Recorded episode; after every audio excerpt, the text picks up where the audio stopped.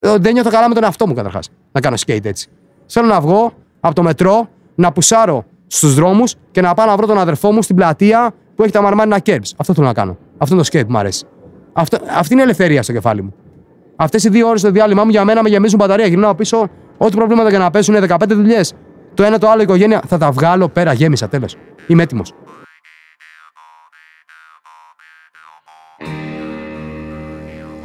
Γεια χαρά. Είμαι ο Βασίλης Ζαμπίκος και σας καλωσορίζω σε άλλο ένα επεισόδιο του podcast «Τις ζωές των άλλων». Ένα ανεξάρτητο και φιλτράριστο podcast με ιστορίες αυστηρά κατάλληλες για ανηλίκους. Καλεσμένος στο σημερινό επεισόδιο είναι ο Βαγγέλης.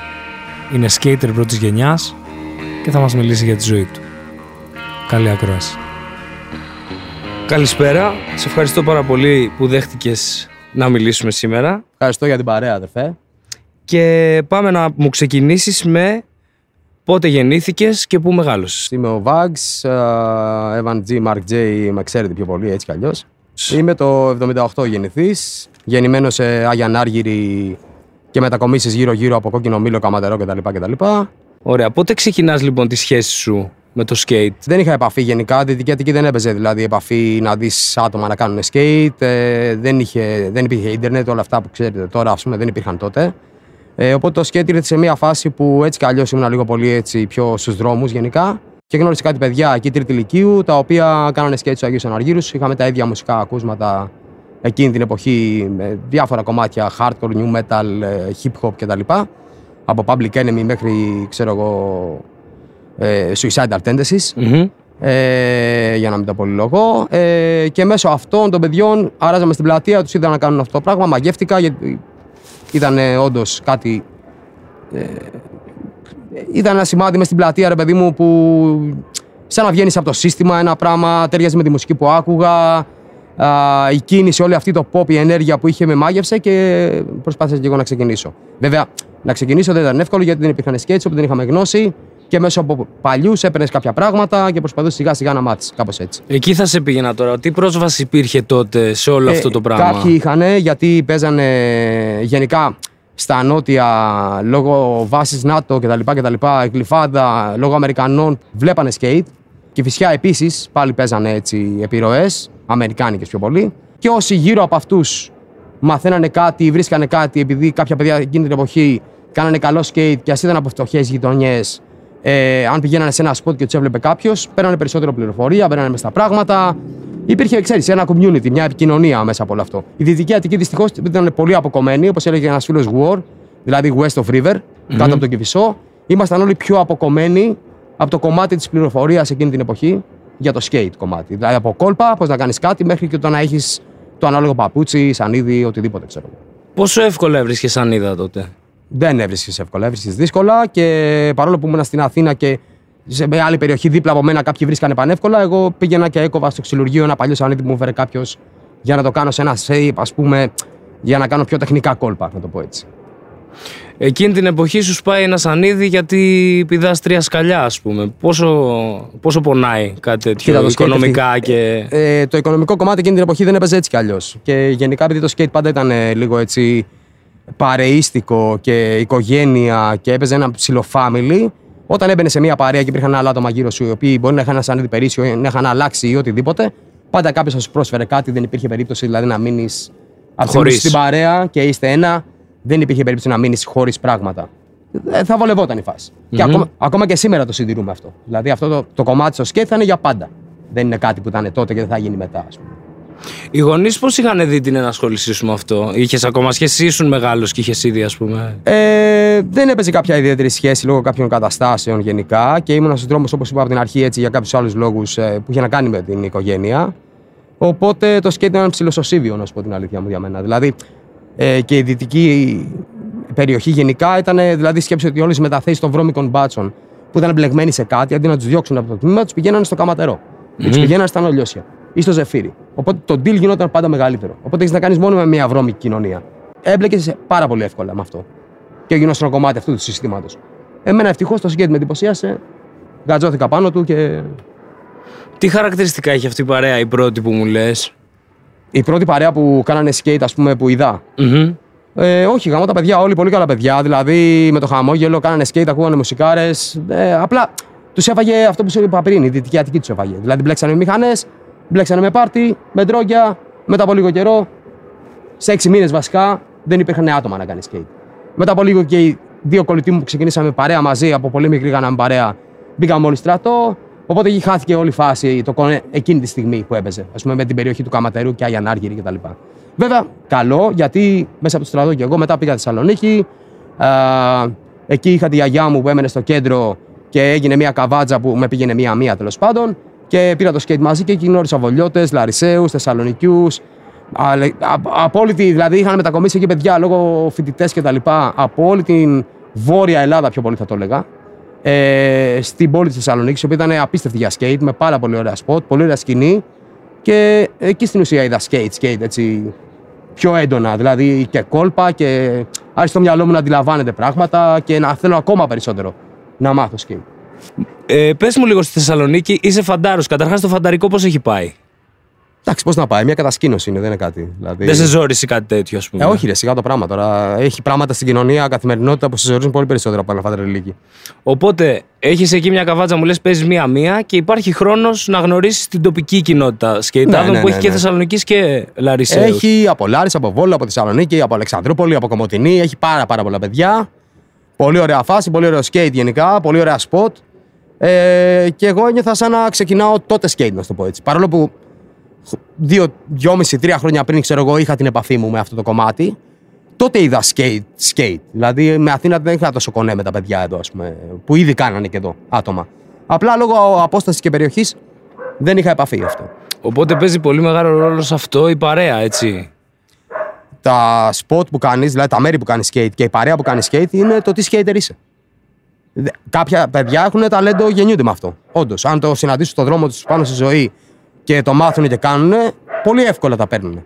Αλλά και πάλι όλους μα χτίζει αυτό το πράγμα. Δηλαδή, η πα- το τι κόλπα κάνει ο φίλος μου και το spot, το πώς είναι φτιαγμένο για να κάνω εγώ αυτά τα κόλπα, μπορώ να πάω στο επίπεδο του φίλου μου που είναι καλύτερος από μένα ή μπορώ να γίνω και καλύτερος από αυτόν γιατί άνοιξε εμένα το μυαλό μου πάνω στη φάση, πήρα έμπνευση από αυτόν και το πήγα λίγο παραπάνω. Και αυτό σίγουρα ισχύει με τις νεότερες γενναίες γενικά στο skate σε όλο τον πλανήτη. Δηλαδή κάθε νέα γενιά ήδη έχει κάτι χτισμένο έτοιμο από πίσω να το πάει σε ακόμα καλύτερο επίπεδο. Να πατήσει, σαν να βάση. πατήσει πάνω σε αυτό για να το πάει σε ακόμα καλύτερο. Και αυτό είναι που το κάνει γαμάτο. Την πρώτη φορά που είδες skate και εμπνεύστηκες και είπες Αυτό θέλω να το κάνω, τη θυμάσαι; Ε, ήταν τα παιδιά, ήταν η παρέα αυτή που σου είπα. Ήταν τα παιδιά αυτά που ένας από αυτούς, δύο από αυτούς πηγαίναν στο ίδιο λύκειο με μένα, οι άλλοι σε άλλο, αλλά ήμασταν Αγιανάργυροι. Ε, και όταν τους είδα στην πλατεία που λέει: Εμείς εκεί αράζουμε, ελάτε μια βόλτα με τους κολλητούς που γνωριστήκαμε, πήγαμε στην πλατεία και τους είδαμε με σκέιτ. Είδα ένα τύπο να πηδάει πέντε σκαλιά με το σκέιτ και αυτό. Και είπες αυτό, είναι. Τελείωσε, ναι. Τι είναι αυτό, θέλω να το κάνω κι εγώ. Πέραν του skate, ε, άλλα χαρακτηριστικά που έχει αυτή η παρέα, ας πούμε, μουσική μου είπες που ακούγατε, Ναι, ε, για- ε, κοίτα, παραβατικά πράγματα τέτοια Ναι. στην αλητεία. Πώς ήσασταν; το skate ε, και τότε και τώρα και για πάντα. Όταν ένα μέρος είναι κατάλληλο για κάποιους ανθρώπους να κάνουν ε, αυτή την τέχνη του δρόμου, την έκφραση, την ψυχανάλυση, την εξέλιξη, το άθλημα, το όπως θες πες το, ε, α, ε, εκεί δημιουργείται μια κοινωνία. Αυτοί οι άνθρωποι μαζεύονται κάθε μέρα εκεί. Έχουν ένα σκοπό. Όποιος περάσει γύρω, τους βλέπει ότι αυτοί οι άνθρωποι μάχονται για να βγάλουν ένα κόλπο. Επειδή τους έχει κολλήσει ότι θα το πάνε ξέρω αυτό, ξέρω εκείνο, να το συνδυάσω να βγάλουν ένα κόλπο. Αυτοί οι άνθρωποι στάζουν, λιώνουν και όταν βγει αυτό το κόλπο, μπορεί να είσαι τέρμα χαρούμενος και μπορεί να είσαι και τέρμα τσαντισμένος και θες να το ξανακάνεις γιατί κάτι δεν σου πήγε καλά στον εγκέφαλό σου. Που για τους άλλους μπορεί να φαίνεται ακόμα και τέλειο. Δηλαδή είναι αυτό που σου λένε. Είναι πολύ ιδιαίτερο κομμάτι αυτό. Αυτό λοιπόν, αυτός ο χαρακτηρισμός αυτών των ανθρώπων, αυτή η φάση όλη που παίζει σε έναν, σε έναν χώρο, εμπνέει μια ενέργεια. Αυτή η ενέργεια μαζεύει και τους γύρω. Οι γύρω δεν χρειάζεται να είναι skaters. Πάντα το skate μάζευε άτομα τα οποία θαράζαν στην πλατεία, είναι λίγο street στην κουλτούρα τους. Ή ακούνε μια μουσική και γουστάνε να αλλάξουν έξω να πιούν μια μπύρα. Δεν θέλω να πάρει στο μαγάζι. Αυτή η κοινωνία που δημιουργείται λοιπόν μαζεύει πάρα πολύ κόσμο γύρω της. Και το πιο σημαντικό απ' όλα, όπου και αν έχει παίξει skate, σε οποιοδήποτε σημείο της Αθήνας, βρώμικο, καθαρό, καλό, κακό, με εγκληματικότητα ή όχι, ε, το skate διώχνει και το παραμικρό ίχνος εγκληματικότητας στο τέλος. Καθαρίζει μια πλατεία και έχει πιο χαρούμενο κόσμο. Έχει, πιο... έχει κόσμο που ήθελε να αλλάξει και δεν μπορούσε. Και λόγω των σκεϊτάδων που πάνε σε ένα σποτ και κάνουν, φεύγει η σκατήλα, να το πω έτσι, φεύγει η αρνητική ενέργεια, φεύγουν τα άτομα που είναι ό,τι να είναι, γιατί το ίδιο το σκέιτ τους διώχνει. Πάρα πολύ απλά. Δεν θα πω σε λεπτομέρειες. Ε, και φτιάχνεται ακόμα και το μέρος. Φτιάχνεται ακόμα και το σποτ. Και το έχω ζήσει και το ζω ακόμα. Έτσι. Το πρώτο κόλπο που έβγαλες, το θυμάσαι; Εντάξει, ξεκινάς από τα βασικά από το όλοι για να σηκώσεις τη σανίδα. Τώρα το πρώτο κόλπο που χάρηκα ε, ήταν flip σίγουρα, γιατί τα παιδιά στην πλατεία κάνανε flip όλοι. Ε, γύρω-γύρω. Και μετά η αλήθεια είναι ότι ναι, είχα απορροθεί πάρα πολύ. Είχε ένα μικρό σκαλοπάτι που ανέβαινες με τουβλάκι έδαφος και έβγαινες από ένα τρίσκαλο. Και είχα απορροθεί πάρα πολύ που το έκανα όλοι manual. Σκάτσε με τις δύο πίσω ρόδε κατά της ισορροπίας στην ουσία. Και επίδειξα το τρίσκαλο. Μου είχε κάνει μεγάλη εντύπωση που είχε διάρκεια αυτό το κόλπο λόγω της ισορροπίας που κρατάς μετά, ας πούμε. Ήταν σαν, ας πούμε, πρώτη γραμμή που, που ένωσες δύο πράγματα. Ε, ήτανε, ε, μου φάνηκε πιο τεχνικό στο μυαλό μου και θέλει πιο περισσότερο, σίγουρα περισσότερη προσπάθεια από ένα flip, ας πούμε, απλά σκέτο. Γιατί μετά συνδυάζονται όλα αυτά μεταξύ τους. Δηλαδή, μπορείς να βάλεις flip σε αυτό και flip και να βγεις από αυτό. Δηλαδή, αυτή είναι η μαλακία με το skate. Ε, ότι ε, συνδυάζονται όλα μεταξύ τους. Μαθαίνεις και με, με, το πόδι που δεν κάνεις να κάνεις που λέγεται switch. Ε, να χτυπάς nose tail στη σανίδα, ανόλη και φέκι. Όλα αυτά τα κόλπα ε, συνδυάζονται πάνω σε κέρ, πάνω σε manual, πάνω σε rail, από σκαλιά. Ε, δεν σταματάει η φάση. Δηλαδή, μία ζωή είναι λίγη, να το πω έτσι. Για κάποιον που δεν είναι τόσο ταλαντούχος και παλεύει για να μάθει, να το πω. Θέλει πολύ. Απαιτεί μία ζωή το skate. Δηλαδή, αν θες να μάθεις και να ξεπεράσεις τον εαυτό σου, πρέπει να αφιερώσεις πολλές ώρες, πολλή προσπάθεια, πολλή υδρότα. Και τώρα θυσίε δεν θα το πω, γιατί οι μαλακίε είναι τα υπόλοιπα που γίνονται γύρω μας. Προτιμώ να είμαι εκεί. Οπότε η πρώτη σου καλή περίοδος ήταν στη Θεσσαλονίκη. Ε, η πρώτη πολύ δυνατή επαφή με το skate, θα έλεγα. Ναι. Okay, και ε... είμαι και μισό-μισό. Δηλαδή, ενώ πηγαίνω, έρχομαι πολλά χρόνια από πριν και ε, με ρίζες Θεσσαλονικές. Οπότε από ένα σημείο και μετά με το skate μετά από χρόνια, κάθε Σαββατοκύριακο ήμουν με τους κολλητούς πάνω και έκανα skate έτσι κι αλλιώς. Έβαινα το τρένο και πήγαινα πάνω τους να κάνουμε skate να περάσουμε καλά. Παρόλο ε, που έμενα εδώ. Ε, μπλεξίματα είχε καθόλου αυτό ή πιο. Ε, κοίτα, το να είσαι στον δρόμο γενικά μπλεξίματα έχει. Δηλαδή, το θέμα είναι το πώς θα το χειριστείς, να είσαι ψύχρεμος, ε, και να προσέχεις τον αδερφό σου. Κατάλαβε τι λέω. Δηλαδή, είναι δρόμος. Ναι, τα πράγματα είναι ομά, υπάρχουν περιοχές και περιοχές. Τώρα το τι έχει συμβεί, έχουν συμβεί πολλά πράγματα, έχουν συμβεί και σε άλλους άλλα τόσα έχω ακούσει. Από ξύλο μέχρι κλοπές, μέχρι. πράγματα συμβαίνουν. Όταν είσαι skater και είσαι στους δρόμους και γενικά κινείσαι αυτό το περιβάλλον, σίγουρα το μυαλό σου τα προβλέπει, θα έλεγα, από ένα σημείο και μετά αυτά. Δηλαδή, κόβει το μάτι σου. Κατάλαβες σου λέω. Ξέρεις ότι ο άλλος θα πάει για την τσάντα εκεί να την πάρει. Δηλαδή, ε, και εσύ είσαι με τον αδερφό εκεί και φιλμάρετε ένα κόλπο απέναντι. Και σταματάς τη φάση. Και σου λέει τι έγινε, του λες πάμε εκεί. Δηλαδή κόβει το μάτι σου, βλέπεις γύρω σου. Ε, είσαι μαθημένος, αυτό το μαθαίνεις. Αυτό είναι θέμα κανένα χοντρό σκηνικό από τότε; Mm, παίζουν πάρα πολλά χοντρά σκηνικά. Δηλαδή παίζει Παίζει ε, στο πεδίο ε, να βγαίνει μαχαίρι από πιτσιρίκι και να, να φερμάρει και να κάνει και να ράνει. Και όταν εμείς άρχισαμε να πηγαίνουμε εκεί και είδανε τη φάση και τους διώξαμε, να μην ξαναγίνει αυτό το πράγμα παράδειγμα. Ε, Λαράμπλα, Βαρκελόνη, να βλέπεις τον άλλο να το μαροκάνει να φεύγει ενώ έχεις ήδη κάνει σκέτη, έχεις φύγει τις πύρε με του κολλητούς και απλά είσαι χαλαρός. Βλέπεις το Μαροκάνι από απέναντι που φεύγει και να πάρει τη τσάντα της τουρίστριας. Και έχουμε, έχω πάει και έχω πει στην τουρίστρια, ξέρεις το νου σου. Μαζέψου, ξέρω εγώ. Ναβαρίνου, ε, πρεζάκιας να φερμάρει σκέιτερ. Τι να σου πω τώρα, ή κάτι σκέιτερ να δέρνουν φίλο, φίλου, κολλητό και να τους δέρνουμε εμείς μετά. Έχουν γίνει άπειρα πράγματα.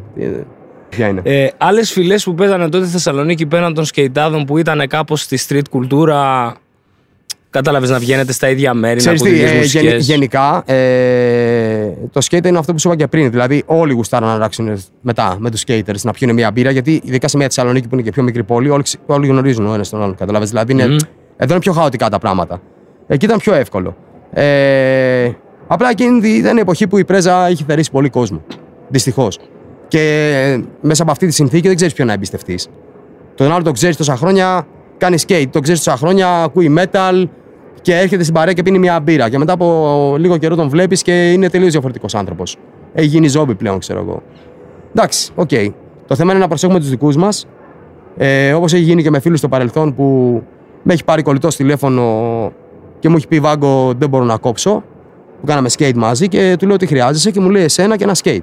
Και του λέω αύριο ε, έπαιζε και το πεδίο, πεδίο του Άρεστου. Το που ήταν το spot μας. Το παλικάρι έκανε 6 μήνες skate, δεν ξανά έκανε μετά. Έκοψε τη ζα, mm-hmm. δεν πίνει ούτε μπύρα.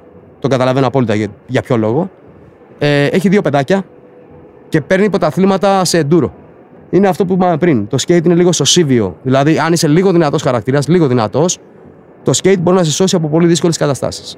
Και να σου μάθει και να έχεις και μια εμπειρία το πώς να κινηθείς μέσα σε μια πόλη, μέσα σε έναν δρόμο που λίγο πολύ συμπίπτουν παγκοσμίως αυτά. Οπότε στρατό Θεσσαλονίκη και μετά.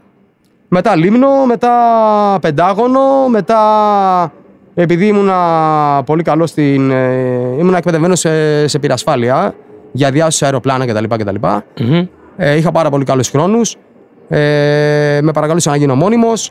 Αλλά δυστυχώς όταν γύρισα για 1,5 μήνα στο Πεντάγωνο, γιατί ήμουν μπροστά της οικογένειας, είχα στον πατέρα μου στα 18. Οπότε το λίμνο ήταν δικιά μου απόφαση να πάω, επειδή ήμουν πολύ καλός σε αυτό που έκανα και θέλανε καλά άτομα εκεί. Και λέω: Δεκαμήτα, μα το κάτι. Κάπως έτσι. Γιατί έσωσε μια ζωή, δεν έπαιρνες μια ζωή. Ούτε βάραγα σκοπιά. Έκανα άλλα πράγματα. Όταν λοιπόν γύρισα στο Πεντάγωνο, επειδή είχα την πυρασφάλεια, η οποία είχε μέσα PlayStation και τηλεόραση, όλο το κατακάθι του Πεντάγωνου έπινε μπάφους και οτιδήποτε άλλο ήθελες μέσα σε αυτή την ε, πυρασφάλεια. Ε, το μαθαίνουνε, γίνεται μια μαύρη λίστα και μου λένε: Κοίτα να δεις, αν θες να απολυθείς χωρίς φυλακή, πήγαινε στην Πεντέλη πάνω στα Ανατοϊκά, κάτσε πάνω, σε 20 κάτι μέρες φεύγεις και πήγα πάνω, έφυγα. Πήρα τα χαρτιά μου από την εκπαίδευση, πήγα στην πυρασφάλεια της Πάρνηθα, νομίζω είναι το τμήμα. Ε, τους είπα την εκπαίδευση που έχω κάνει και ένας ε, δίμετρο ε, μουστακαλής ασπρομάλης, θα έλεγα υπέρβαρος, δηλαδή σε μια διάσωση δεν νομίζω ότι θα μπορούσε να κάνει κάτι ο άνθρωπος αυτός. Ναι. Μου λέει ότι ε, έχεις βίσμα. Και του λέω γιατί, γιατί με μετράνε και για 4 πόντους στο ύψος δεν πληρώ τους κανονισμούς εκείνης της εποχής. Και το ρωτάω, του λέω ρε φίλε, ειλικρινά τώρα, αν γίνει μια καθίζηση σε κτίριο, ε, ποιος θα μπει πιο εύκολα μέσα να βγάλει τον κόσμο ή να βοηθήσει, εγώ ή εσύ; Μου λέει εσύ, μου λέει, γι' αυτό σε ρώτησα, έχεις βίσμα; Οπότε εκεί τελείωσε η υπόθεσή μου με όλο το κομμάτι του δημόσιου και πήρα ασφάλειες και τα. Που ήταν κάτι που γούσταρα, αλλά. Α, Αυτό θα σε ρώταγα τώρα. Ήταν κάτι που πραγματικά γούσταρα, είχε ναι, περάσει ναι, από ναι, το μυαλό όχι, σου όχι, ότι μπορεί γούσταρα, να το γούσταρα. κάνει. Μου άρεσε, μου άρεσε να το κάνω. Δηλαδή, μου άρεσε να μπούμε στη φωτιά, να βγάλω μια ζωή, είτε είναι ζωάκι, είτε είναι άνθρωπος. Δηλαδή, ήταν ωραία φάση. Ωραία εκπαίδευση. Φαντάζομαι ότι με κάνανε μόνιμο στο β' κομμάτι της Λίμνου που ποτέ δεν έχει γίνει στρατεύσιμος. Ήταν μόνο μόνιμη. Και γι' αυτό με παρακαλούσαν να γίνω και μόνιμος. Ξέρεις, εκείνη τα χρόνια με το skate κιόλας μέσα από τον δρόμο, το αναρχικό μου κεφάλι ε, δεν μπορούσε να μπει στη διαδικασία του να γυαλίζω την αρβίλα μου. Που καλά, εντάξει, με φερμουάρ ήμασταν και χάλια, καμένοι όλοι, αλλά τέλος Ναι. πάντων. Δεν μπορούσα να μπω στο κομμάτι του. Ξέρεις. Να ακολουθήσεις ναι, αυτό. ναι, αυτό το ναι. στρατό, το κομβιό σου, βγες, κάνε ραν, όλο αυτό το κομμάτι. Βέβαια δεν μου βγήκε σε κακό έτσι. Το skate ε, πάλι στο Σίβιο ήταν. Και μετά που ε, τελειώνει στρατό, Ε, Μετά Και γυρνάς γυρνάω, Αθήνα; Γυρνάω Αθήνα, βοηθάω την οικογένειά μου να ορθοποδήσει λίγο. Δουλεύω σε κάτι φορτηγά στην Νέντλες. Ε, δεν σπούδασες κάτι; ε, τα άφησα, πήγαινα να τελειώσω κτηριακά έργα σε τεχνικό λύκειο, πειραματικό στους Αγίους Αναργύρους. Ε, όταν ξεκίνησα skate, ξαναπήγα τρίτη λυκείου. γιατί λέω τι κτίρια και μαλακίες. Skate ε, είναι η φάση. Θέλω να κάνω δρόμους, πλατείες και τα λοιπά. Και πήγα σε κοινωνικά έργα. Ε, το τελείωσα και αυτό, αλλά μετά γίνεται η φάση με τον πατέρα μου που έπρεπε να πάω για δουλειά γιατί αργούσε να βγει σύνταξη. Δύο αδέρφια μικρότερα, η μητέρα μου με νοσοκομεία και αυτή στεναχώριες. Ε, και να είναι καλό ο αδερφός που με έβαλε σε κάτι φορτηγά. Δούλεψα για μερικά χρόνια να βοηθήσω τη φάση. Και μόλις πήραν όλη τη φάση τους οικονομικά πιο ανεξάρτητη, να το πω έτσι, και τα αδέρφια μου και η μητέρα μου, τους λέω εγώ είμαι να φεύγω πιο κέντρο να μένω, με το skate και αυτά. Περιγράψε μου μια τυπική μέρα από το σχόλασμα από τη δουλειά ε, και τι συμβαίνει στην πλατεία. Ξύπναγα 5 και 4 το πρωί, έπινα ένα ελληνικό καφέ στο μπαλκόνι στο καματερό. Ερχόταν το βανάκι, μας έπαιρνε, πηγαίναμε στον Ασπρόπυργο, φορτώναμε ένα δρομολόγιο, δύο δρομολόγια, τα έπαιρνα και γρήγορα εγώ, μπαμ μπαμ, φεύγαμε. Μπορεί να πηγαίναμε δύο-τρία δρομολόγια. Μπορεί να πήγαινε στο κέντρο και να κουβαλάς σκόνη 50 κιλί με 24, κι- 24 λίτρα συγγνώμη, καθαριστικά, να τα βάλεις μέσα στο μαγαζί, μέσα στο μοναστηράκι, ξέρω εγώ, να σου βρίζουν τη μάνα όλοι επειδή έχεις κλείσει τον δρόμο και εσύ Πω. απλά να τρέχεις με το χαμόγελο για να τελειώνει η φάση. Για... Τι να κάνεις. Έχει τα καλά του και τα κακά του, αλλά ξέρεις τι, πάλι είχε ένα καλό αυτό όλο το κομμάτι. Είναι street το φορτηγό. Καταλαβες. Οπότε εγώ απλά τελείωνα, κοίταγα μπαμ μπαμ, δυόμιση ώρα να φύγω. Είχα ένα Honda Civic τότε σκυλί, κατσίκι, πίδαγε ό,τι να είναι. Έμπαινα μέσα και έφευγα. Πήγαινα πεδίο του Άρεος. Είχα ρούχα skate όλα μέσα στο αμάξι, άλλαζα στο πεδίο του Άρεος. Έχω λιπάνει και τα φυτά άπειρες φορές στο πεδίο του Άρεος για να πάω για skate. Και άρχισε αυτή η φάση που σου είπα πριν, με το ρόπαλο του Ηρακλή και την πήρα. Και skate full. Δεν είχα θέμα. Γιατί μετά όλοι αυτοί φεύγαν από εκεί ε, και πηγαίνανε, ας πούμε, παράδειγμα, σύνταγμα. Που ήταν spot πάλι. Κάναμε skate όλο το βράδυ, πίναμε κι άλλες μπύρες, λιώναμε και έσπαγε η φάση. Ε, και μετά πήγαινα πειραιά, κοραή να βρω τους άλλους που θα ήταν εκεί μέχρι τις 3 η ώρα το πρωί. Και να κάνουμε πάλι skate. Τύπου φάση δύο ώρες ύπνο και πάλι φορτηγό. Μουσική στα αυτιά ή σε κασετόφωνο τότε; Γάμι σέτα. Έχω περάσει και Walkman, εποχή, και CD player. Στο ρωτάω γιατί το στα αυτιά είναι πολύ πιο εσωτερική φάση. Ότι εγώ φοράω τη μουσική μου, ούτε ακούω τι λέτε, ούτε τα καλαμπούρια όχι, ακούω, αυτό εγώ να- χώνω. ε, όχι, όχι. Εκείνη τη συγκεκριμένη φάση να ξέρεις, όταν χώνανε όλοι, χώνανε όλοι, δεν είχε ούτε καλαμπούρι ούτε κάτι να πεις. Αλλά έπαιξε και μια εποχή πάρα πολύ που συγκεκριμένα κομμάτια σε εμπνέανε με ένα βίντεο που έχει συνδεθεί για κάποιο λόγο. Δηλαδή, έχω δει ένα βίντεο για κάτι τύπου στη Φιλαδέλφια σε, ένα πάρκ, σε μια πλατεία που λέγεται Love Park και αυτοί οι τύποι κάνουν μια φάση που θα ήθελα να είμαι αυτή η φάση. Θα ήθελα να είμαι μαζί τους εκεί. Και μεταφέρω αυτή τη φάση στο πεδίο. Δηλαδή θα βάλω το κομμάτι που άκουσα στο τέτοιο στα αυτιά μου και θα κάνω. Βέβαια, ε, επειδή πήγαινα- πήγαινα πάντα πιο νωρίς, έκανα με μουσική στην αρχή γιατί ήμουν μόνος μου. Ε, όταν έσκαγε κόσμος, οκ, από ένα σημείο και μετά τη βγάζει κιόλας, ρε παιδί μου, γιατί. Να ξέρεις, πεις και μια μαλακία. δεν είναι μόνο αυτό, είναι ότι παίζει, έπαιζε και πολύ filming τότε. Δηλαδή, κάναμε, φιλμάραμε πάρα πολύ videos για κάποια πράγματα. Οπότε εκεί πρέπει να ακούς. Οπότε βγάζει τη μουσική. Πάρα πολύ απλά. Τα skate parks που υπάρχουν είναι λάθος φτιαγμένα; Λοιπόν, ένα πάρκο παίζει που είναι έτσι πιο σοβαρό, θα το έλεγα κατασκευαστικά, το DIY στο Γαλάτσι, το οποίο το έχουν φτιάξει πάλι skaters. Χωρίς Που- δήμους και τέτοια εννοείς. Επειδή αυτά τα παιδιά μόνιμα είχαν τύπου καταληπτικό τρόπο να παίρνουν ένα μέρος από πάρα πολύ παλιά και να βάζουν δύο κατασκευές μέσα για να κάνουν skate, νομίζω ότι αυτό το κομμάτι με τα χρόνια ε, έχει γίνει, ξέρεις, η νοοτροπία του γαλατσίου είναι. ε, ο- Το έχει αγκαλιάσει και ο Δήμος, να το πω έτσι. Ε, είναι, είναι λίγο πιο κλειστή η φάση τους και είναι πιο έτσι η γειτονιά. Οπότε έχουν μια άνεση με το Δήμο, θα το λέγα. Δίπλα στο θερινό σημά, λοιπόν, έχουν κάνει το DIY κάποια άτομα από το γαλάτσι. Κάποιοι παλιοί, κάποιοι πιο καινούργοι, έχουν βοηθήσει διάφοροι. Ένα παλικάρι, ο Μάνος, για μένα έχει, ήταν ο αρχιμάστορας, που ό,τι και να πιάσει στα χέρια του άνθρωπος το φτιάχνει. Παλιό skater, τον ξέρω πάρα πολλά χρόνια.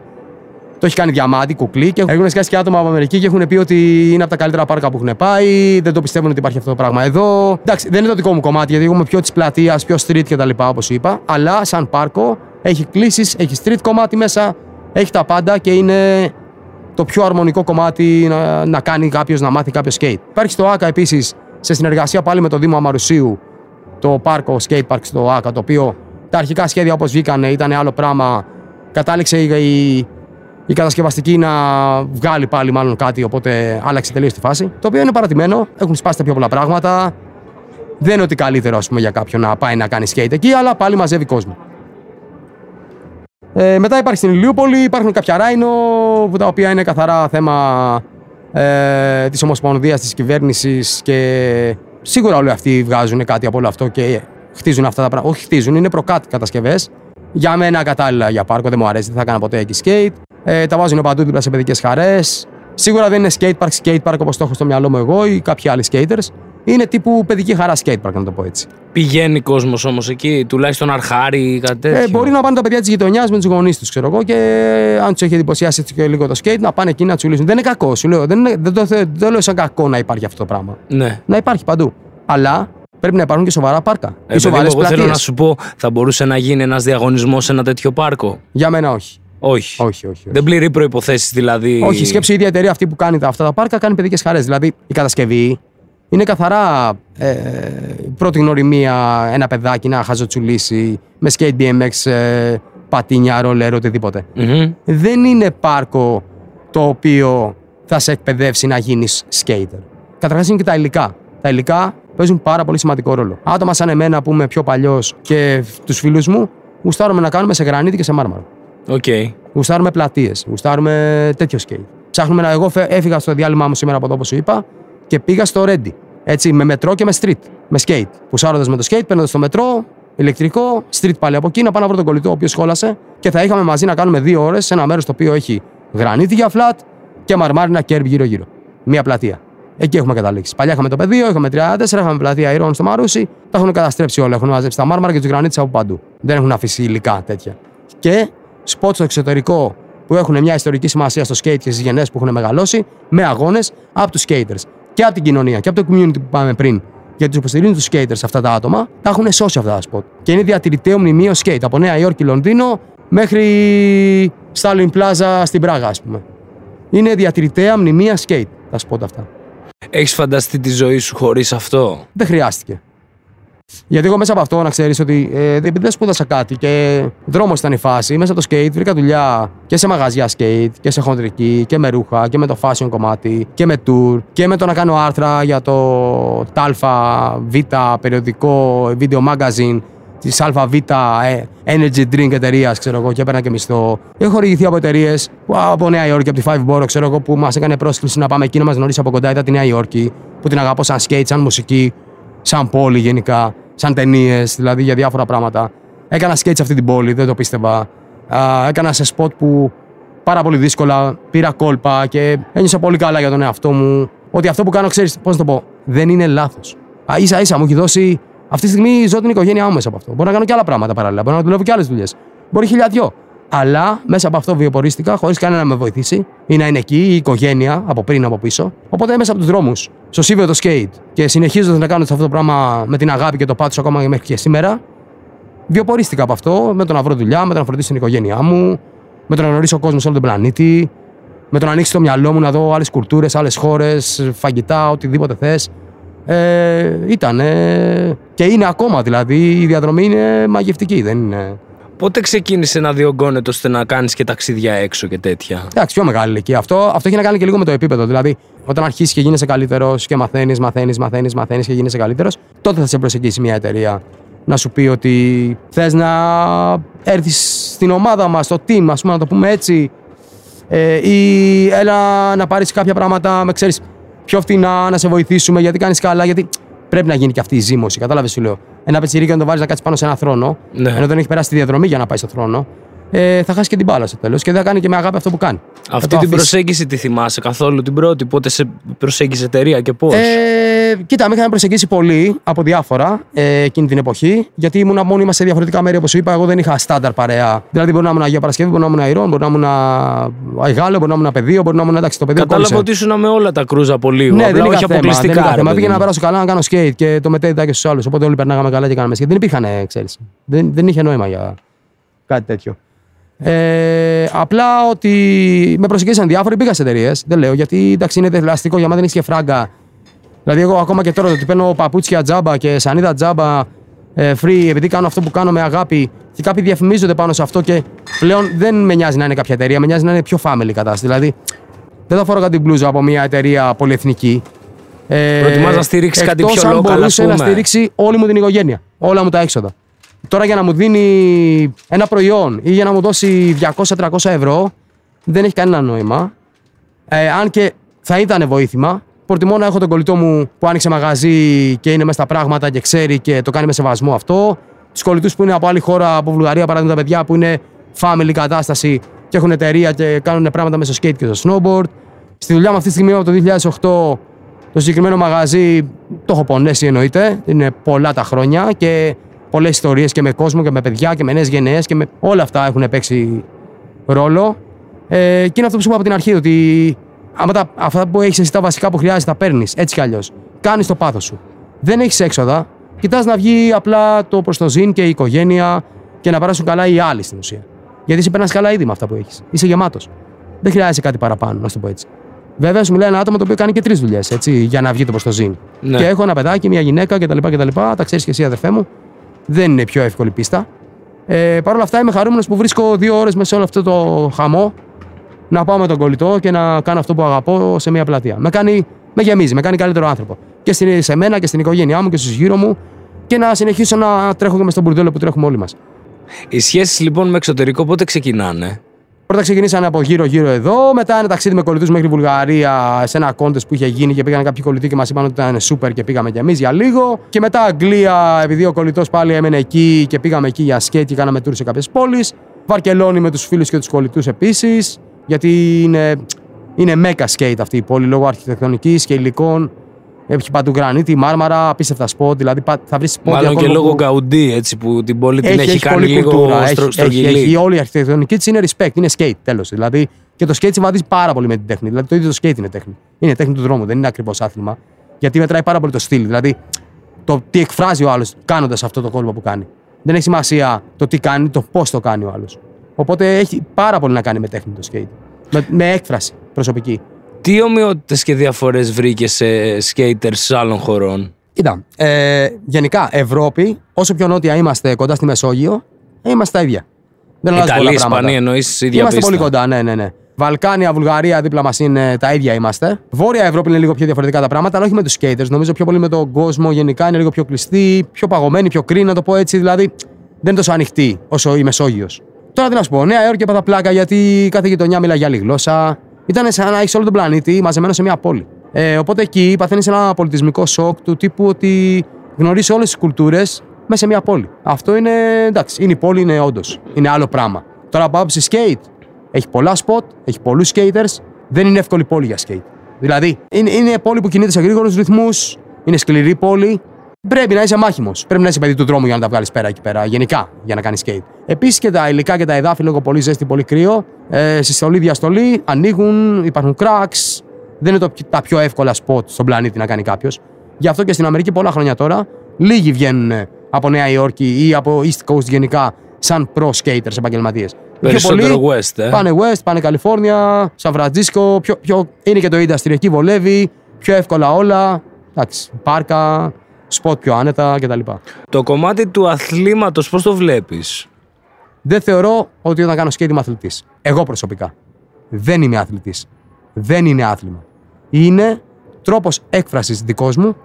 Είναι τέχνη του δρόμου. Και ναι, έχει μέσα κάποιες κινήσεις που μπορεί να τις πεις αεροβική. Δεν ξέρω πώς να τις πεις, αλλά το breakdance είναι άθλημα.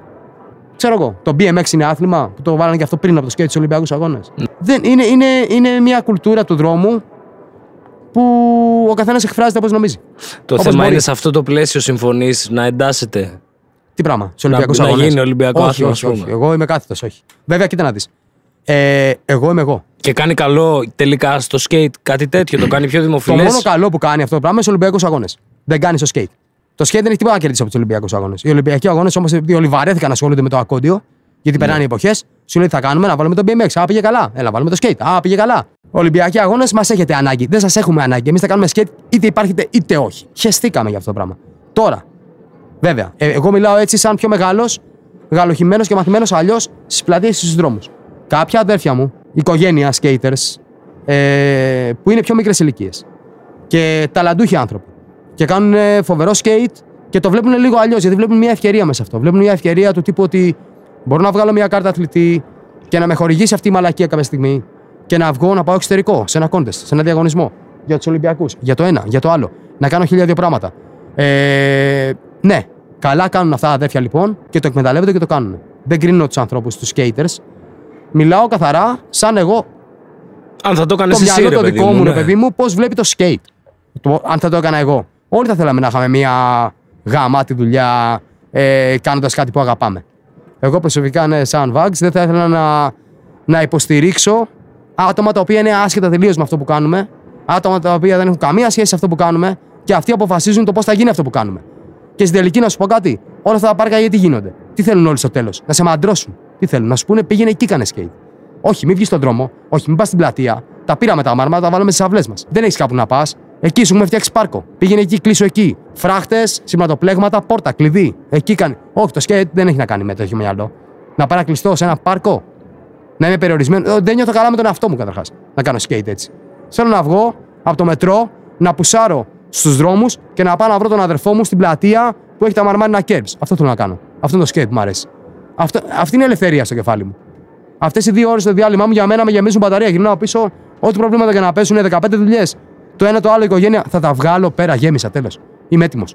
Υπάρχουν αντιπαλότητες ή συμμαχίες από άλλες υποκουλτούρες, είτε BMX, είτε punk rockers, είτε. πλέον ξέρεις. όχι, όχι. Μόνο στο χαβαλέ για το κάτι που μπορεί να έπαιζε παλιά πριν πάρα, πάρα πολλά χρόνια. Δηλαδή ε, ε, έχουμε φίλους BMXάδε άπειρους. Ε, punk rock ε, συναυλία και παίζουν οι κολλητοί μας και πάμε. Hip hop το ίδιο.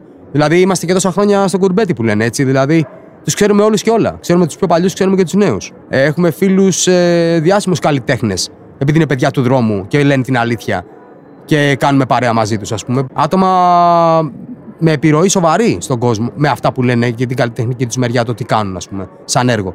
Είναι αυτό που σου έλεγα πριν. Είναι το κομμάτι του δρόμου. Ο δρόμος ενώνει τα πάντα. Ενώνει την κυφισιά με την κυψέλη. Ε, Πηγαίνει χέρι-χέρι λοιπόν πάντα με το underground αυτό. Εκεί θέλω να καταλήξω. ρε Εννοείται, παιδί μου. μα είναι κομμάτι του underground. Εννοείται ε, και όχι μόνο αυτό, και μουσική παιδεία αποκτάς μέσω skate video. Εκείνη την εποχή, ειδικά που ήμασταν εμείς χωρίς να έχουμε το ίντερνετ κτλ. κτλ έβγαινε ένα skate video τάδε κάποια εταιρεία, το έβαζες και άκουγες, ξέρω εγώ, Α, Grave Diggers κομμάτι. Ποιοι είναι αυτοί, που να ξέρεις τώρα ότι είναι του Ρέζα και από Wu-Tang, έχει κάνει και άλλη μπάντα ο άλλος και έχει το τάδε κομμάτι. Μάθαινες full μουσική. Full. Είτε είναι hip hop, είτε είναι punk, είναι hardcore, metal, γιατί παίξανε πολλές εποχές ε, που εναλλασσόταν και ανάλογα την εταιρεία και το, τι στυλ προβάλλει κάθε εταιρεία δηλαδή. Είχε το ανάλογο κομμάτι, να το πω έτσι. Οπότε μάθαινες τα πάντα από μουσική από ένα βίντεο. Και ψάχνεις να το βρεις μετά. Σε κάποιο δισκάδικο, CD, ξέρω εγώ, κασέτες πιο παλιά, οτιδήποτε. Τώρα μου έφερε στο μυαλό το Tony Hawk, το Ναι, Pro επίσης, Skater, επίσης. το οποίο μου μάθε και εμένα πολλές Μπράβο, μπάντες που μπράβο. γουστάρω. Είναι όντως πάρα πολύ κόσμο το συγκεκριμένο παιχνίδι έχει δώσει έμπνευση για μουσική. Δηλαδή, να, ακου- μια μπάντα που δεν την ξέρεις και δεν έχεις ξανακούσει εκείνη την εποχή και ψάχνεις να βρεις. Πολύ σημαντικό. Βοήθησε πάρα πολύ. Πάρα πολύ. Ακόμα βγάζει λεφτά ο Τόνι Χόκ να είναι καλά. Ποια θα έλεγες ότι είναι η καλύτερη σου στιγμή μέσα σε όλο αυτό; Ναι, βαρύ και βαθύ τώρα αυτό. Θα έλεγα το ένα ωραίο highlight ήταν η εποχή που έπαιζε τότε με το κολλητό, με το, με το Γιάννη, που ήταν team manager σε μια εταιρεία μεγάλη που πηγαίναμε tour και κάναμε πράγματα και είδα πράγματα πολύ σοβαρά στο skate κομμάτι από αυτόν τον άνθρωπο. Και έμαθα να είμαι skater από αυτόν τον άνθρωπο, να σου πω την αλήθεια μου. Και να συνεννοούμε και να. Επειδή ήμουν και μεγαλύτερος πάντα, γιατί ξεκίνησα λίγο πιο αργά, οπότε πάντα ήμουν πιο μεγάλος. Ξέρετε, να έχουμε και τη νέα γενιά μαζί, να τους το περάσουμε αυτό, να περάσουμε όλοι καλά, αλλά να μάθουν την πειθαρχία του skate. Δηλαδή ήταν πολύ σημαντικό για μένα σαν μάθημα αυτό.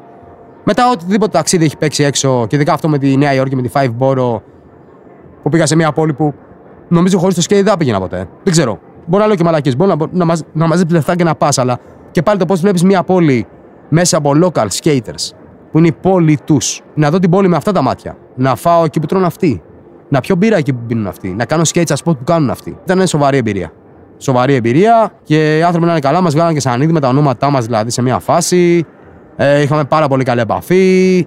Κάναμε και βίντεο μαζί τους. Περάσαμε σούπερ. Μετά Βαρκελόνη με κολλητούς από Θεσσαλονίκη, από όλο τον κόσμο και αυτά. Πανικός. Περάσαμε σούπερ. Πιο πολύ διακοπές το είχα δει εκείνη τη φάση. Αλλά πάλι κάναμε skate. Περάσαμε πάρα πολύ ωραία. Ε, Όλες οι εποχές ωραία ήταν. Περάσαμε πολλά πράγματα διάφορα. Στο skate κομμάτι νομίζω ότι δεν θα έκανα skate να σκεφτόμουν τι έκανα καλά παλιά και τι πέρασε γαμό και να με έχει στιγματίσει ένα κομμάτι. Δηλαδή, όχι. Νομίζω ότι ζώντας το σήμερα και περιμένοντας το αύριο για το που θα πας να κάνεις skate με το φίλο σου ή και μόνος σου αν χρειαστεί, γιατί το έχουμε κάνει και αυτό άπειρες φορές. Ε, νομίζω ότι αυτό είναι που, που μετράει. Έχεις γνωρίσει κανέναν ε, διάσημο skater; Ε, Πολλούς, ναι. Από κοντά θέλω να πω. Ναι, και ναι, επίσης ναι, σου- και έπαιρνα σου μπύρε με όλου. έκαναν- Τώρα έτυχε και ένα event μιας εταιρείας ε, παπουτσιού που έβαζε pro model ένα παλικάρι από εκεί. Και ήταν μαζεμένοι σε ένα bar τώρα που είναι skate bar, ας πούμε, στη Νέα Υόρκη Standard. Ήταν όλο το industry. Όλοι. Από κοντά εδώ έχω δει άπειροι Αμερικάνοι και Ευρωπαίοι έχουν σκάσει και εδώ επίσης. Και έχουμε κάνει skate μαζί. Πώς είναι σαν τύποι, ενώ είναι τύποι ρε Σαν φίλε και που εμάς. στο level τους είναι όχι, όχι. τερματισμένοι. Τα άτομα που, να ξέρεις κάτι, το skate δεν είναι. είναι για γερά στομάχια. Δηλαδή, σπάνια θα δεις skater καβαλημένο ή κάπως περίεργο ή κάτι, κάτι, κάτι, κάτι να παίζει με την προσωπικότητά του και να είναι skater και να μπορεί να ενταχθεί σε μια παρέα όπως είμαστε τώρα εδώ, ας πούμε, που παράζουμε. Είναι global αυτό, είναι παγκόσμιο. Το, το πώς σκέφτομαι εγώ, το πώς σκέφτεται ο φίλος μου δίπλα, το πώς σκέφτεται ο άλλος μέσα, το πώς σκέφτεται ο άλλος στη Νέα Υόρκη, το πώς σκέφτεται ο άλλος στην Αυστραλία, το πώς σκέφτεται ο άλλος στην Αφρική. Το μυαλό μας είναι μαζί. Αυτό, το κομμάτι, αυτό είναι το γαμάτο με το skate. Το skate ενώνει τον πλανήτη. Δεν έχει σημασία τι χρώμα είσαι, τι μουσική ακούς, τι, τι, τι φαγητό τρως, τι θρησκεία πιστεύεις. Δεν, δεν, δεν έχει σημασία. Είμαστε ένα όλοι. Είμαστε ένα. Αυτοί που θεωρούν ότι δεν είμαστε ένα για τον ΑΒ λόγο, αυτοί μέσα σε μικρό χρονικό διάστημα θα πάνε κλωτσιά από το ίδιο το skate. Κατάλαβε τι λέω; Δεν θα μείνουν για πολύ καιρό. Α, πες μου λίγο για τραυματισμούς. Ένα, εντάξει, έχω πολλούς. Πάντα έχω και θα έχω. Αλλά τα φτιάχνω μόνος μου, δεν είναι κάτι τρομερό. Από μια βλακεία σε μια πολύ χαζή κατασκευή, με πολύ ήλιο, φεσκοβαμένη, με ένα καινούριο παπούτσι. Μου βεντούσα το παπούτσι πάνω στην κλίση όταν πήγα να βγω από το skate γιατί μου χάλασε το position στα πόδια τη θέση. Όπως πήγαινα για το κόλπο που πήγαινα να κάνω. Σε ένα event σε μια παραλία. Τέλος πάντων, να μην τα πολύ λέω, μου γύρισε όλο το πέλμα από την άλλη μεριά. Άνοιξε γαρίφαλο αστράγαλος, έσπασε περώνει. Να είναι καλά ο φίλος τότε, ο Κωστής, με κάποια άλλα παιδιά, με τον Μπίλι και κάτι άλλο, με βάλαν κατευθείαν στο αμάξι. Πήγαμε κατ. Στο κατ έδιωξα τρεις γιατρούς γιατί μου λέγανε ότι να είναι, ότι θα μου βάλουν ελάσματα μέσα, μπύλε, ό,τι μαλακία θες. Ε, τους λέω: Εγώ σκέτη θέλω να κάνω, μου λέγανε Θα περπατάς. Τους λέω: Γεια, γεια, γεια, γεια, για καλή μου τύχη. Με βρίσκει ένας άνθρωπος, δεν θυμάμαι το όνομά του δυστυχώς, γιατί είναι αυτό που σου έλεγα πριν με τη μνήμη. Ε, Να είναι καλά όπου και αν είναι. Πρίτανη Πανεπιστημίου Κρήτης, ε, αναλαμβάνει μόνο πολύ περίεργα χειρουργία από αθλητές συνήθως που έχουν σπάσει πολύ περίεργα κάτι Μμμ. και και το κάνει μάθημα στο πανεπιστήμιο. Και έρχεται και με βρίσκει ο άνθρωπος. Έχει μάθει ότι είναι ένα τρελό μες στο κάτι και διώχνει γιατρούς. Και έρχεται ο άνθρωπος μου λέει: Το και το, κοίτα να δεις, πέντε ώρες εγχείρηση, κοιμάσαι, σου φτιάχνω όλο τον αστράγαλο από την αρχή, σου βάζω δύο βίδες στο καλάμι, να κρατάνε το σύστημα. Μετά από τρεις μήνες βγάζουμε αυτές τις δύο βίδες και μετά είναι δικό σου θέμα το αν θα κάνεις γυμναστική και αν θα είσαι δυνατός για να κάνεις skate. Και του λέω: Ό,τι πιο λογικό έχω ακούσει στη ζωή μου, εννοείται πάμε. Και έτσι πήγαμε. Και έτσι έγινε. Και έξι μήνες έμεινα μέσα στο σπίτι, έκανα φούλη γυμναστική. Καλυθέα με το συγκάτοικο τότε, δεν βγήκα να δω κανέναν. Ναι, βγήκα απλά τον πέμπτο μήνα να κάνω πάλι skate. Ψυχολογία μετά από αυτό; Ε, για να καταλάβεις ότι έμεινα πέντε μήνες ε, μέσα στο σπίτι για να ξανακάνω skate, η ψυχολογία μου ήταν ε, πάμε να κάνουμε skate. Okay. δεν είχα.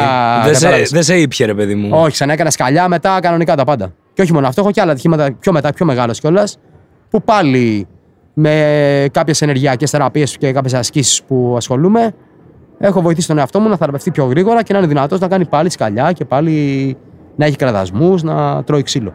Αυτό. Ε, Πώς έχουν επηρεάσει τα social media και η εικόνα γενικά τώρα τον κόσμο του skate; Έχει το καλό και το κακό γιατί πάρα πολύ ωραία κόλπα, πολύ δύσκολα κόλπα ε, καίγονται σε μια στιγμή. Δηλαδή το βλέπεις εκείνη τη στιγμή και μετά γεια. Ενώ υπήρξε μια εποχή που περίμενες να βγει ένα βίντεο από μια εταιρεία ε, για να δεις ο άλλος, ο skater, το part του, το τι κόλπα έχει κάνει στο part του. Είχε μια ιδιαίτερη αξία αυτό. Ναι. Το ξανάβλεπες, το ξανάβλεπες, έπαιρνες το βίντεο σπίτι και το λιώνε μετά. Κατάλαβες, σου λέω. Και μπορεί να το κάνεις ακόμα και τώρα. Δηλαδή, να το βίντεο πριν από 10 χρόνια να πάει να το βάλεις γιατί σε πορώνει. Ε, τώρα ναι, καίγονται τα πράγματα. Αλλά και αυτή η αυτό το μπαμ μπαμ που παίζει δεν είναι κακό.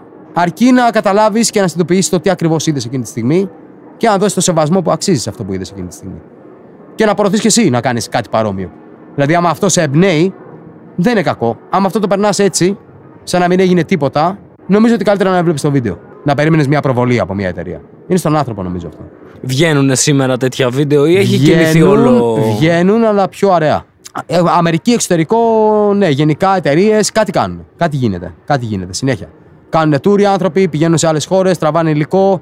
Μέσα σε ένα χρόνο, ένα μισή χρόνο κάτι βγαίνει. Βγαίνουν κάποια βίντεο. Πολύ σεβασμό σε όλα τα άτομα στον πλανήτη, στους filmers. Οι filmers που είναι εκεί ε, και τρώνε την ίδια ζέστη, τις ίδιες καιρικές συνθήκες και είναι έξυπνοι και σε περιμένουν να πάτε μαζί να, να πάρουν αυτό το βίντεο, αυτό το κλειπ. Μπορεί να σου πάρει 100 προσπάθειες, μπορεί να σου πάρει μία. Δεν έχει σημασία. Και να το πάρει σωστά, να το πάρει με τη γωνία. Δηλαδή, ο άλλος ξέρει skate. Κατάλαβε, δηλαδή δεν φιλμάρει έτσι απλά. Ξέρει τι θα φιλμάρει και πώς θα φιλμάρει. Ξέρει είναι και skater συνήθως, όχι; Όχι okay. συνήθως, στάνταρ. Στάνταρ. Ε, και αν δεν έχουν κάποιο level σε εισαγωγικά στο skate, αγαπάνε το skate πιο πολύ και από σένα που έχεις level. Αλλά δεν είναι εύκολη δουλειά. Είναι λιώσιμο. Είσαι μαζί με το skater. Ο skater λιώνει για να πάρει το trick. Οπότε αυτά τα άτομα είναι committed εκεί. Είναι τέλος. Θα πάρουμε το κόλπο. Και οι πιο πολλοί εμψυχώνουν και σωστά το skater για να κάνει το κόλπο σε μια δύσκολη μέρα, ας το πούμε έτσι. Οπότε είναι και θέμα ψυχολογίας αν θα το βγάλεις το trick. Ε. Σίγουρα. Ε; Σίγουρα. Σου είπα δεν έχει να κάνει με άθλημα 100%. Έχει να κάνει με το πώς νιώθεις εσύ και πώς θα εκφραστείς εσύ εκείνη τη στιγμή. Αν ε, σου έχει συμβεί κάτι που σε έχει επηρεάσει, θα σου το πω αλλιώς. Τη φάση με το skate γενικά, το πώς μπορεί να είναι και ψυχανάλυση για κάποιον. Γίναγα εγώ παράδειγμα σου λέω τώρα έτσι, από τα φορτηγά που λέγαμε πριν και πήγαινα στο πεδίο του Άρεο. Κουβάλαγα πράγματα, φόρτωνα, ξεφόρτωνα, έχω κάνει δρομολόγια κτλ. κτλ. Πήγαινα στο πεδίο του Άρεο. Πήγαινα στην κάβα απέναντι, έπαιρνα μία παγωμένη και είχα και ένα ρόπαλο του Ηρακλή δίπλα μου έτοιμο στριμμένο από το φορτηγό. Πάταγα το ρόπαλο, άνοιγα την παγωμένη και ξεκίναγε τώρα το line. Line σημαίνει κόλπα στη σειρά. Γύρω-γύρω όλο το πεδίο, κόλπα παντού. Σταμάταγες μόνο όταν έμεινες από όταν του έβγαινε το κόλπο, γίναγε πίσω ξανά. Τζουρίτσα, πάμε πάλι. Υπήρξαν μέρες λοιπόν που δεν έβγαινε το κόλπο και μπορεί να βάραγα μπουκέτα πάνω στο γκρίπτε που είναι γυαλόχαρτο πάνω σε σανίδα, ναι, ναι. Να βαράω μπουκέτα άμα δεν βγει το κόλπο πάνω στο γυαλόχαρτο, να ματώνουν τα χέρια μου και να παίρνω πάλι το σκέτη για να συνεχίσω να μην έγινε τίποτα. Για μένα εκείνη η στιγμή ήταν εξαλάφρωμα. Μου έβγαινε όλη αυτή η σκατήλα που είχα φάει από κάτι. Αυτό το πράγμα λοιπόν ε, είναι υγεία.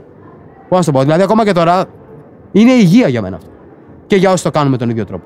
Από την παλιά φουρνιά, πόσοι χώνουν ακόμα και οι υπόλοιποι τι κάνουν, έχεις ιδέα; Ναι, οι πιο πολλοί είναι γνωστοί και φίλοι. Αυτοί που ήταν πάντα αληθινοί και ήταν εκεί και ατόφια άτομα. Και ακόμα μιλάμε με όλους. Πίστεψέ με και αυτοί που μπορεί να μην χώνουν τόσο πολύ και χώνουν λιγότερο, θα θέλουν να χώνουν περισσότερο. Αλλά όλους μας μας απορροφάει ένα σύστημα, μια ρουτίνα, μια καθημερινότητα δεν θα κάνει τα πράγματα εύκολα και σου είπα το σκέτη είναι για γερά στο μάχια. Δεν μπορούν όλοι να τα απεξέλθουν με την καθημερινότητα του δουλεύω κάπου, έχω μια ρωτίνα, υποχρεώσεις και θέλω να πάω να κάνω μια μισή ώρα εκεί αυτό που αγαπώ και το αφήνουν στην άκρη. Αυτό σε τρώει με τα χρόνια.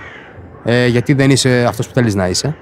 Οπότε, καλό είναι να μην αφήνει κανένας τίποτα στην άκρη, ό,τι και αν είναι αυτό που τον κάνει χαρούμενο και γεμάτο μέσα σε μια καθημερινότητα να είναι ο εαυτός του και να τα βγάλει πέρα σε δύσκολες καταστάσεις. Μην αφήνεις αυτό που κάνεις. Κάντο.